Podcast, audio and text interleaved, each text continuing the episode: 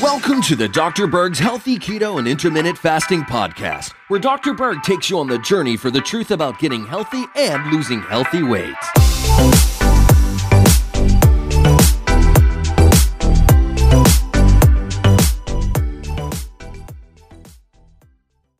Hey guys, I want to give you five tricks to make intermittent fasting work faster. Okay? Okay, number one, potassium. Potassium is the most important mineral to fix a problem with insulin, which is behind uh, weight and memory issues and cardiovascular and so many other issues. So the reason why people do intermittent fasting is to fix those things. But if you fix insulin, you will speed things up. And you can't do it unless you have a sufficient amount of potassium. Our normal amounts that we need per day is 4,700 milligrams. That's a lot.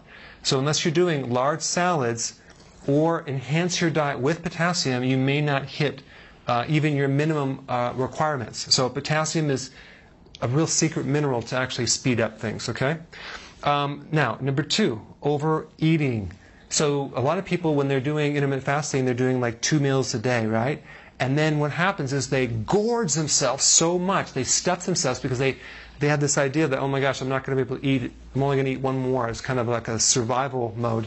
When in fact, um, you have a window. If you want to get to like an eight hour window, or even a four hour window, what you can do, that's your eating window. It'd be much more important to, let's say you ate in a four hour window. Let's say you ate at 12 and then at 4. Okay, so you, and you just can't seem to get enough of those that food in there to keep your calories high enough, right? So what you do is, and this is what I do sometimes, is I'll have right in the middle between 12 and 4, like at 2, I'll consume most of my salad and greens. So that way I have time to digest it until I eat another meal. Um, you're not going to spike insulin too much with a, with a salad compared to other things, by the way. But I'll have my huge salad right in the middle of two meals. That way I kind of spread it out, but it's still within the four-hour window. All right? But just don't overeat, especially too many fats because it's gonna, you're going to feel too stuffed.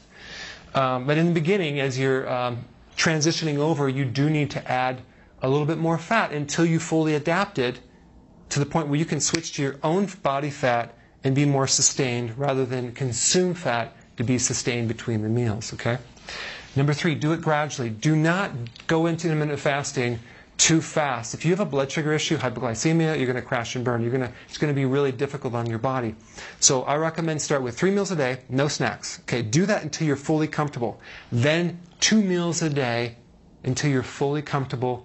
And then what will happen, you can squish those two meals in within a four hour period of time. So let's say you get up and you eat at 10 o'clock in the morning, and then you eat at um, like, like 6. And then what you'll do over time, when you get comfortable, then you'll eat at 5, and then you'll start at night, and then in the morning you'll, you'll switch it to 11 o'clock in the morning, and then eventually 12, and then push it down to 4. So you can start to decrease the time, the window of eating, and increase, enhance the fasting time, but you have to do it at your own pace.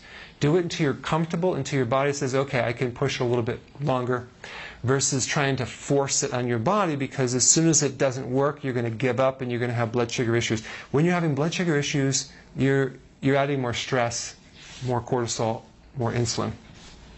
Number four, extra sleep. you ever notice when you're stressed and tired, you tend to be more hungry? Cortisol increases by 50% if you're not sleeping. And that's going to raise insulin and knock you out of um, fat burning. So you want to get extra sleep. If you have to take a nap, that's fine, but you want to make sure you get at least seven to eight hours of sleep. Okay? Also, keep your stress as low as possible. Go for long walks. Very, very important to help you sleep. Last one is high intensity interval training. This is one of those workouts where you're working out um, like a full body, high intensity, high pulse rate, short duration, lots of rest. I'll put a video down there to explain that more. But this type of exercise, if you add this to intermittent fasting, you can really increase growth hormone anti-aging, fat burning, everything. But the key is make it high intensity, short duration, lots of rest. So make it twice a week or three times a week, or even once a week, making sure you have a lot of recovery in between because this can make everything work even better. Just make sure you do your workout just after your last meal, or just before your last meal, or during your window of eating, so that way you don't drop your blood sugars too low if you do it on like completely no food in early mornings, okay? So those are the five tweaks that to enhance the progress to make this go faster. Thanks for watching. Hey guys, quick survey question. I want to know what topic you would like me to do a video on. So each week I'm coming up with different types of videos, but I would rather have you tell me what you're interested in. So I put a link down below. Please fill it out.